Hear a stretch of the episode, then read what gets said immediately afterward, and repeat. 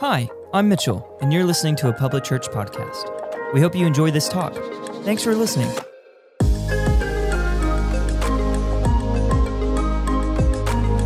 Man, it is just so good to be together as a family and have that moment to connect. And I'm really excited because I am joined by our new teams director, Miss Kristen Arp. And Ellie is with her. And Ellie's up here representing the rest of the family. Emery, Ezra, and Corey are all upstairs serving because serving in Jesus' public church is not something Kristen does, it's something the Arps do. So thank you, Ellie, for serving at the nine. Can we give it up for Ellie serving at the nine? Yes, and I am with Miss Mariah Hollyfield, our interim public kids director. Now, if you know Mariah, she's phenomenal, and you may be like, uh, excuse me, I have a question. Why do we have an interim tag in front of that? That's because Mariah just graduated with her master's in holistic child development. She's really smart. Um, and she may have some opportunities beyond Cleveland in January of 2022. So we just want to be open handed with Mariah. She's a gift to public church. Be open handed with her. We know she's here at the end of the year. But if Jesus keeps her here, yay. If Jesus sends her out, yay. We will celebrate that because we're for you, Mariah. So I'm really excited about these ladies stepping into these roles. So could you guys just both share a little bit of your vision for teams and for public kids? Sure. So with public teams, um, honestly, it's just really an opportunity, a space for people to come to develop the skills, the gifts that God has already given you.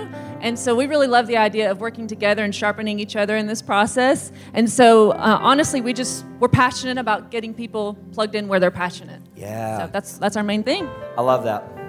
Um, for public kids, we really want to give um, a, create an environment where kids can come in and learn about Jesus and His Word, um, and also come alongside parents and equipping them to be the primary discipleship makers um, in their households, uh, and then giving an opportunity for people like me, for people like Ellie, and any of y'all to come alongside of our families and serve them. Ah. I love it. And I just want you guys to know like, I believe you both are perfect for these roles. Kristen, just your heart to see that, like, this is practice. Everybody's serving today, they're getting practice to develop their gifts so they can serve off campus in their everyday lives. And Mariah, Whitney, and I have seen how you love our boys. And to think about you just empowering a team to love children like that, I've seen both of your passions for coming alongside parents. So for you guys in these roles, like, I'm fired up. And if you don't know Kristen and Mariah super well, we actually recorded a video that just shares more of their heart. It's on our YouTube page, which you can access through the QR code, okay, to connect this. So check that out. But um, would you guys just join me? I just want to take a moment and pray over them as they step into these roles. So join me in prayer, please. Jesus, I thank you so much for the Arps. I thank you for Corey and Kristen and Ellie and Emery um, and Ezra. And I thank you for the ways that they serve.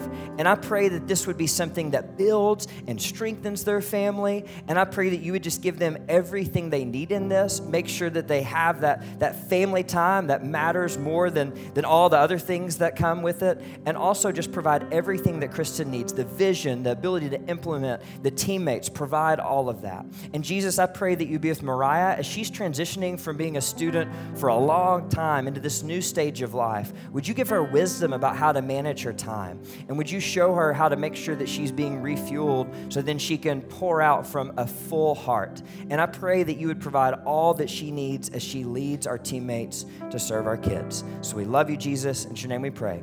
Amen. Can we honor them one more time? Awesome. So, what a great day so far. Just really excited that we can all be together. And I just want to start and ask a question. And the question is this Have you ever been like emotionally excited about something? It's something that you know you need to do, you're emotionally connected to the why, but then when it comes time for the rubber to meet the road, you don't actually follow through. Uh, my name's Todd, and I struggle with this, okay? Um, I struggle with this, and, and I'm gonna just let my wife in here with me, Whitney. By the way, it's Whitney's birthday. Can we just say happy birthday to her? And it's my mom's birthday yesterday. She's watching online, so can we just, yes. Birthdays in my family in July. Just love July. But here's the way, uh, one of the many ways that Whitney and I struggle with this is, you know, we sometimes have this idea that when our boys go to bed, now we've got Liam, three and a half, Oliver is almost two, and we're like, when we put them to bed, we're going to work on this household project. And we know why, and we're excited about it. And then we put them to bed, and our enthusiasm becomes, we're going to work on this household project tomorrow night. Any, any parents with me? And then it's like, and then next week, and then months. And if anybody wants to help because we still haven't done it, see me afterwards. You know? Maybe if you're an athlete or a coach, you can relate to this too. Like when your season ends, there is immense clarity about how you need to get better. Because the reality is, only one team ends their season winning, everybody else loses. And so that, that last loss provides some clarity about how you need to get better. The problem is, about four months into the off season, like now, when all your friends are going out and wakeboarding and you know you need to go to workouts or you need to watch film, it's like, I have lost my emotional connection to the weight room, and I have lots of emotional connection to an inner tube on the water and a boat and just sunshine, you know? And the thing is, this is just human nature. Sometimes we know what we need to do, we're even emotionally connected to the why, and yet we struggle to do it. This is true in every area of our life, including how we embrace the journey of following Jesus. And that's what we're going to be talking about today. Before we dive in, just to catch us up, if this is your first time or if you've missed a few weeks, we're continuing a series called A Blueprint for Living. We are reading through and discussing a letter that Paul wrote called Colossians. Paul was a phenomenal leader in the early church. He wrote about half the New Testament. And we're not just talking about Colossians, we are actually, our team has provided a Bible study so all of us can read through Colossians on our own, whether or not we follow Jesus. And I think you guys are catching on. How could you access that Bible study? By the QR code. You guys are so smart. It will take you to our app where the Bible study is. And, here's why this matters if you don't follow Jesus we don't just want you to take our word for it, we want you to explore Jesus yourself. And for all of us who do follow Jesus, if we're not in the Word, it's impossible to follow Jesus for the long haul. I mean, if the goal is to follow Him and be like Him, well, we actually have to know what He's like, and we learn that by diving into the Word of God.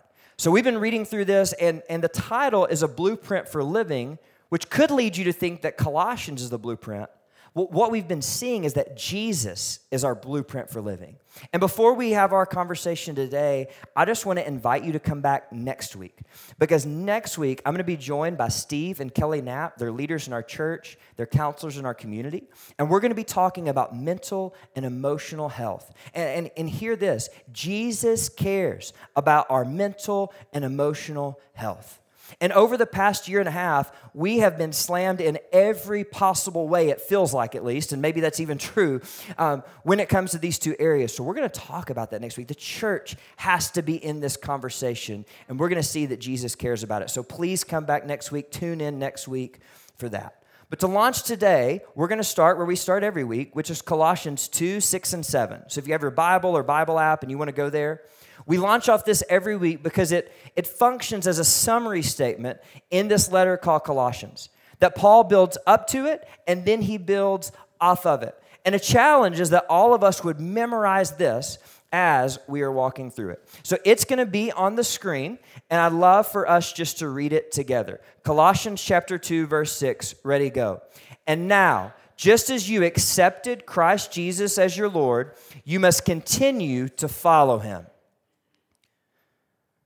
Let your roots grow down into him and let your lives be built on him. Then your faith will grow strong in the truth you were taught, and you will overflow with thankfulness. So, as we think about what it means for our roots to grow down into Jesus, we want to talk about two specific areas where often we know what we need to do. We're even emotionally connected to the why we need to do it, Yet when the rubber meets the road, it's hard for us to follow through. Those two specific areas are prayer and talking to people who don't follow Jesus about Jesus. These are two struggles. So if you don't follow Jesus, look, this is a universal struggle that we just have in general and it shows up in different areas of our lives. But as we talk about these two areas that almost every single Jesus follower struggles with on some level, I hope that those of you who don't yet follow him will have any idea that, that you have to be perfect to follow Jesus stripped away. I hope that you see that embracing the journey of following Jesus is a journey of progression, not perfection. Because none of us have it together. You're going to see that very clearly today. And Jesus followers, you know, uh, the whole Jesus follower thing means that we make Jesus our pattern, right? And so we make him our pattern. And Luke, who wrote basically a research paper about Jesus' life, tells us that Jesus often withdrew to lonely places to pray. Yet we struggle to do that, don't we? It's one thing to know that Jesus prayed and we should pray, but often it's hard for us to implement that when we walk out of this room or tune off this broadcast.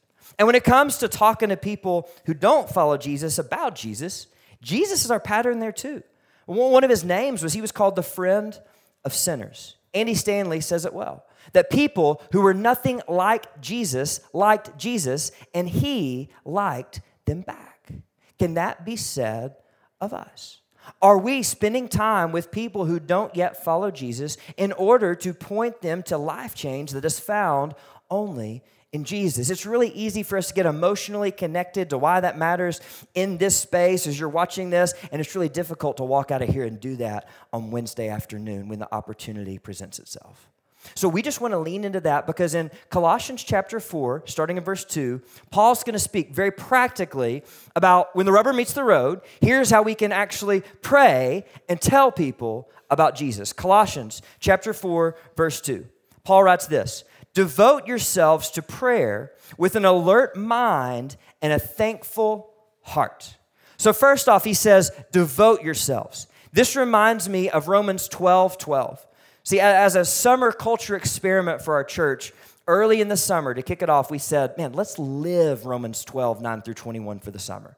So, Romans 12 12, part of something that we're trying to live through the power of the Spirit on us, says, Rejoice in hope, be patient in tribulation, be constant in prayer. So you put that together, be constant in prayer, and what Paul writes here, he wrote both of these. What Paul writes here, devote yourselves to prayer. The question becomes are we people who are devoted to prayer? Are we people who are constantly, or at least consistently, praying? And as we think about this idea of devotion in the Greek, it literally means that we would be people who pray in the midst of difficulty. That when it feels like our prayers are just bouncing off the ceiling, that we keep praying anyway, that we have a never giving up prayer life. Is that us? It's easy for us to, to hear that, but it's hard to do it. So Paul's going to give us a little more handles. Devote yourselves to prayer, be devoted to it. And then he says this with an alert mind. So as we make prayer a priority, well, let's make sure that our mind is alert. And as I was going through my SOAP journey, which is the method we've used to walk through Colossians, on June 30th, this verse stuck out with me. And what happened is the Holy Spirit really connected this verse, where Jesus says, Be alert with prayer, to something Jesus told his disciples in Matthew chapter 26 in the garden. This is right before Jesus is about to be crucified and he has some questions for his father, and his father welcomes those questions. And so he has some questions for his father, and, and he uses the same word that's alert here. He says, Hey, be alert or watch. But all his disciples fall asleep. If you haven't read the story, it's kind of funny. I mean, Jesus is like, Could you guys just pray with me? And they fall asleep. Can somebody pray with me? And they fall asleep. I mean, it's also tragic because everything's about to fall apart. And, and here's the question that it made me think Does prayer increase our vigilance and discernment against spiritual attacks? That was the question I wrote. And so my action that day was see prayer as a weapon against surprise, put that in quotation marks because nothing surprises God, but it definitely surprises me. See prayer is a weapon against surprise spiritual attacks. Because here Paul says, be alert. And in the garden, he says, be alert because they were about to get just, I mean, hit in every possible way. Jesus had told them, guys, I'm going to die. And they were like, no, you're not. There's no way you're going to die. And then he was literally about to go die. Like their whole world was about to fall apart. And Jesus was giving them this moment to prepare for the spiritual attack. And they just fell asleep. So in our lives, do we see prayer as a weapon? And so here was my prayer that day Holy Spirit, as Whitney and I pray, please give us eyes to see spiritually what is happening. And I specifically ask that you give us special abilities to see an attack coming. That He would give us the discernment to know, okay, we're about to get hit, so let's get prepared. As I was processing this, I, I thought about Liam, who's tall, so now he can reach light switches and, you know, he's the things he can reach, it's, it's growing. But suppose that Liam needed something, like he really needed it, and it was like up here. And, and all he had to do was say, Dada, please help me. In our house, you have to say please. But Dada, please help me.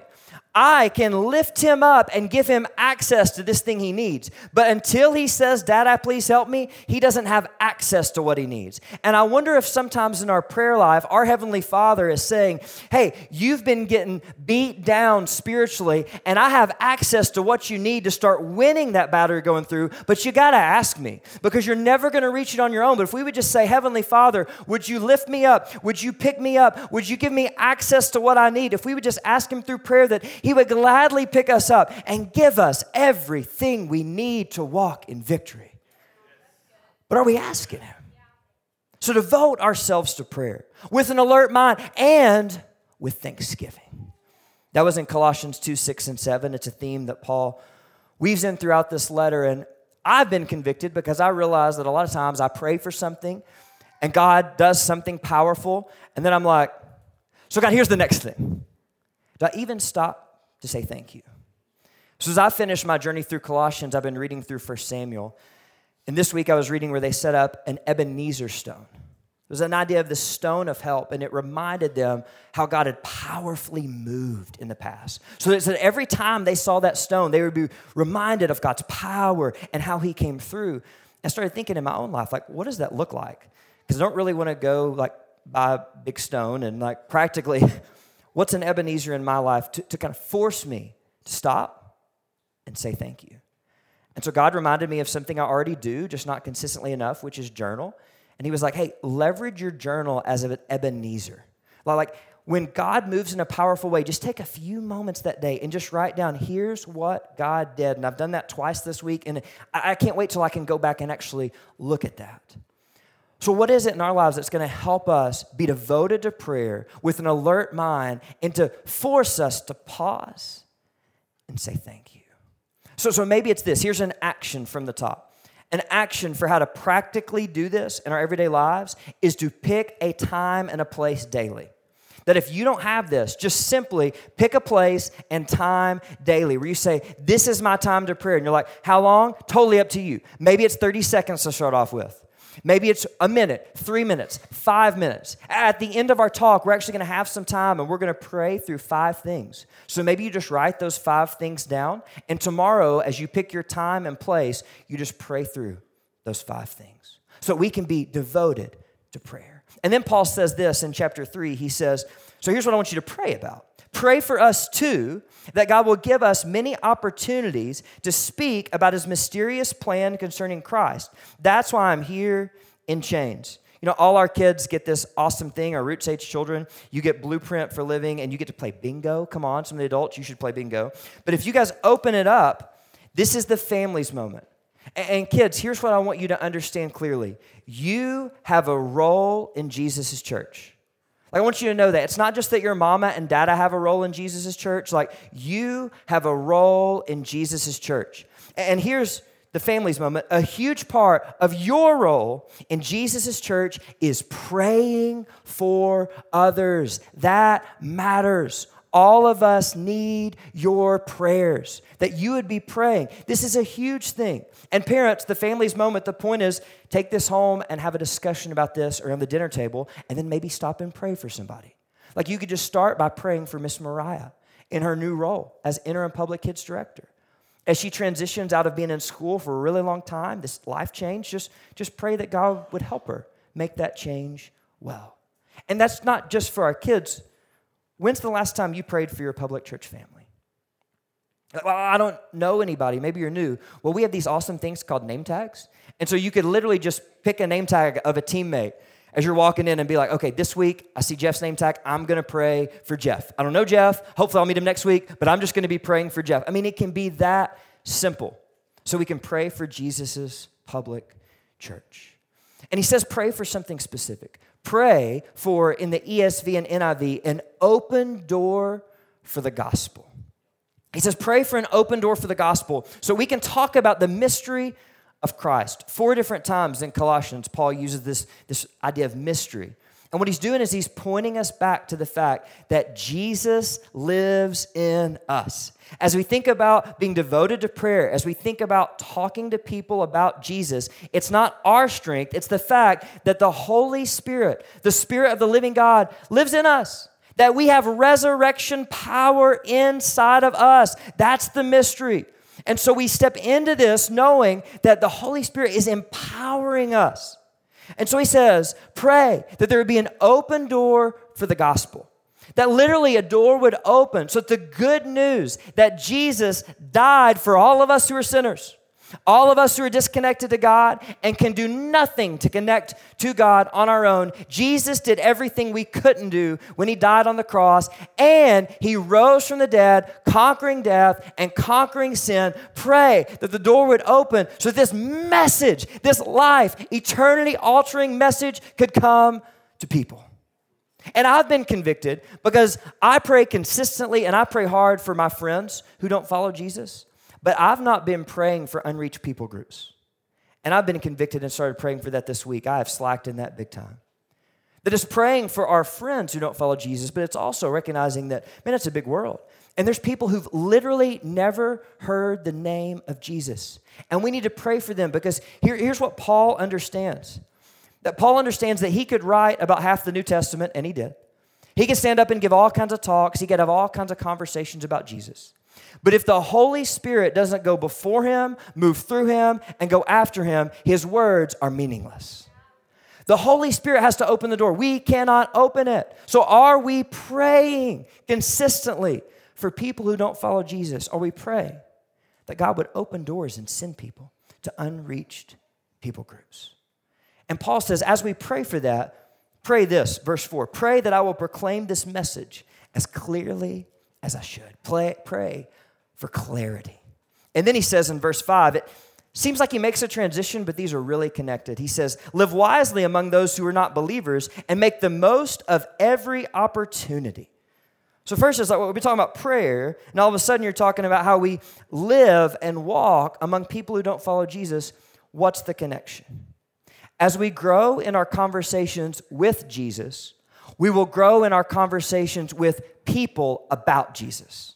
That's the connection Paul is making here. That as we grow in our conversations with Jesus, we will also grow in our conversations with people about Jesus. This is connected because if we just pray for people who don't follow Jesus, but we never tell them, we've missed it. And if we just go tell people about Jesus, but we don't ask the Holy Spirit to open doors, then we're just bumping up against a closed door and we've missed it. This is a both and. So Paul says, let's live wisely. When Colossians 2 3, he tells us that Jesus is the source of wisdom. So what Paul's saying here is live like Jesus. He said, live wisely. That means live like Jesus.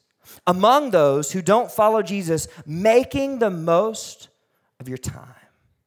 That's what this means. So I've been convicted here because I've done a really poor job lately of prioritizing time with my friends who don't follow Jesus. I've let other responsibilities crowd that out, and that's sin. Because Jesus spent time with people who don't follow Jesus. Remember, people who didn't like, people who are nothing like Jesus, like Jesus, and he liked them back. If that's not being said of me, that is sin. And I'm not living out this verse. Because here's what Paul's saying Hey, you're praying for me to share the gospel in chains, so go do in freedom what I'm doing in chains. So, you know, you're, you're praying that I would be able to speak the gospel with clarity while I'm in prison, so you speak the gospel with clarity in your freedom.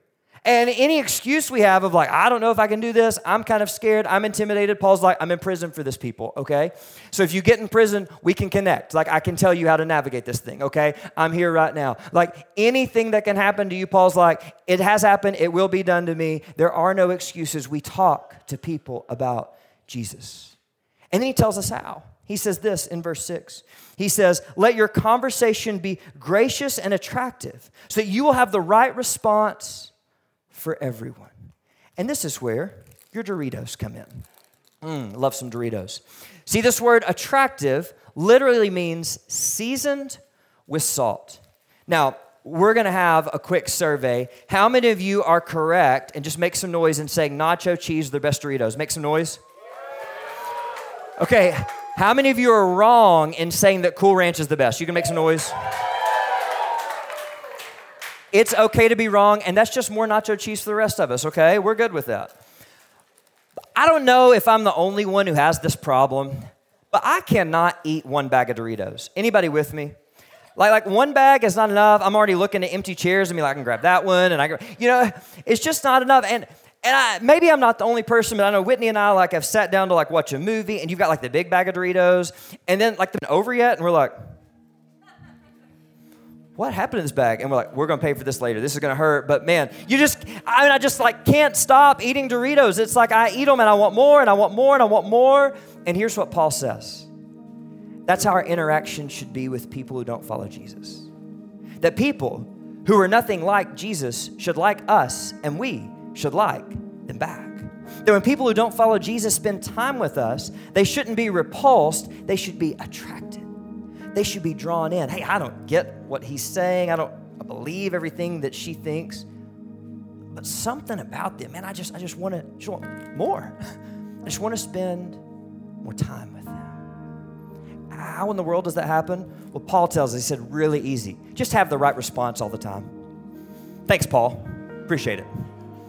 Just have the right response. You guys are dismissed. Have a good day. You know, and I read that and I feel this pressure.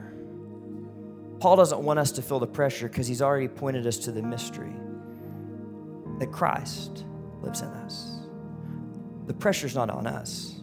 The pressure's on the Holy Spirit inside of us.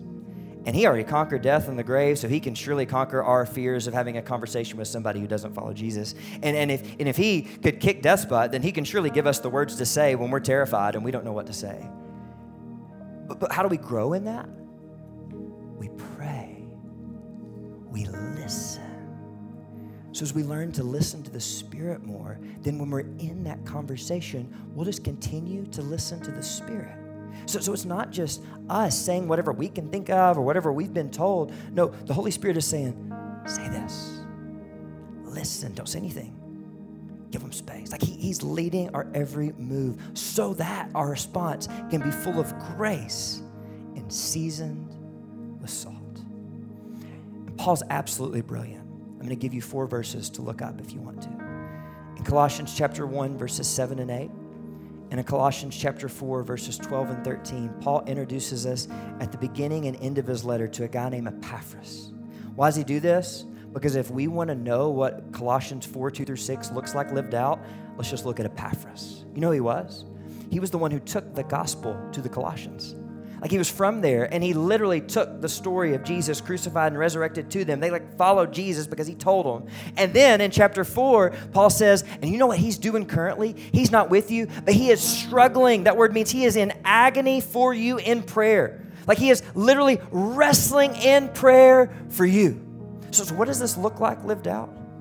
And we wrestle in prayer for people. We devote ourselves to prayer with an alert mind, with thanksgiving. We pray for an open door to the gospel. And then when that door opens in our everyday lives, we walk through it and let the Spirit lead us to listen and speak and respond in a grace and very Dorito like manner. That's what Paul's asking us to do. So, public worship is going to come up. And as they're coming up, we're not going to talk about prayer without having space to pray.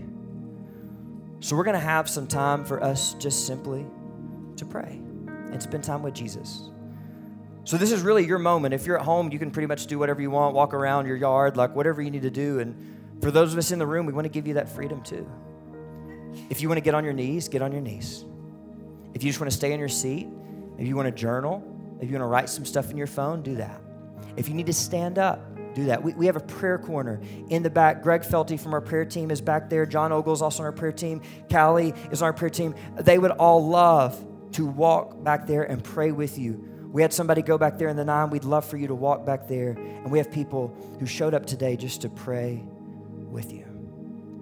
And, and as we spend this time in prayer, I just remind you, we're going to pray for five things. Maybe these are the five things that you pray for tomorrow with the time you've picked and the place you've picked just begin to devote ourselves in prayer. And, and if you don't follow Jesus, you may be like, what do I do? Maybe your prayer is just this God, if you're real, speak. Because He is real, and He would love to speak to you. So maybe that's your prayer. So the first thing these are going to be on the screen and I'll just lead them through us, is silence. A lot of times when I go to pray, I start talking. Let's start by listening. So Spencer will pray. Let's not say anything. Let's just listen.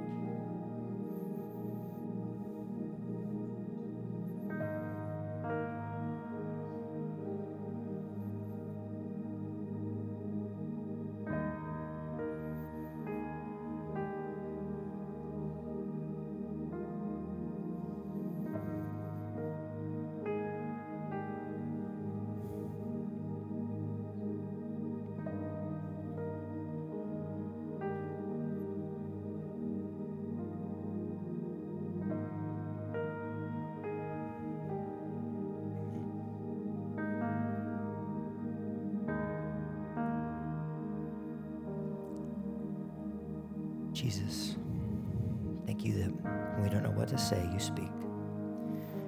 And help us to create space for you to speak to us. So the next thing is just thanksgiving. Let's practice it. Let's just be grateful.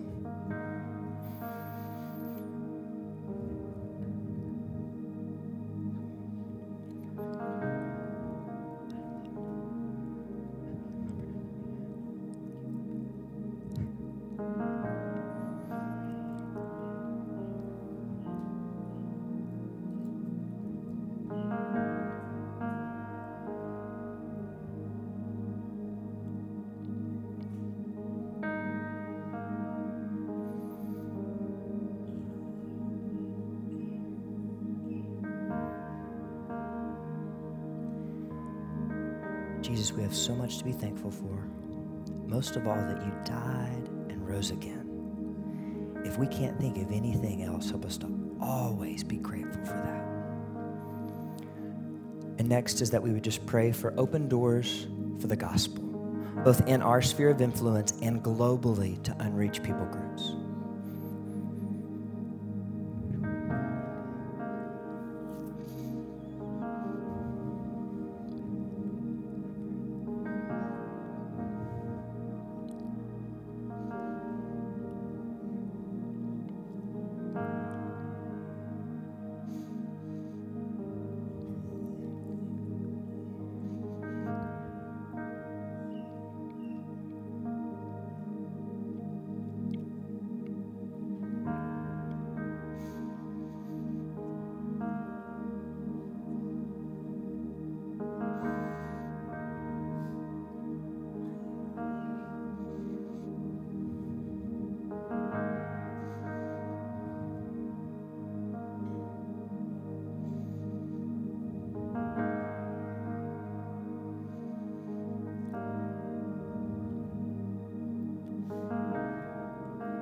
Spirit, go before us, move through us, and go after us both locally and globally.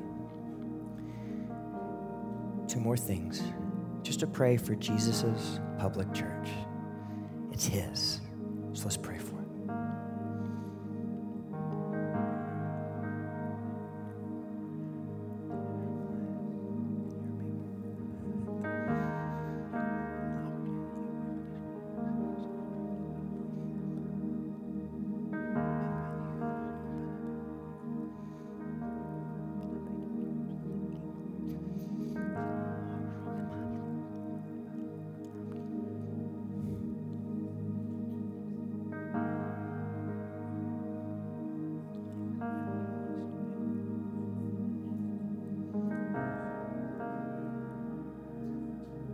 Jesus, the church is your idea. we are yours. Make us the church you dreamed us to be. And the last slide is just blank. Just pray for whatever is on your heart.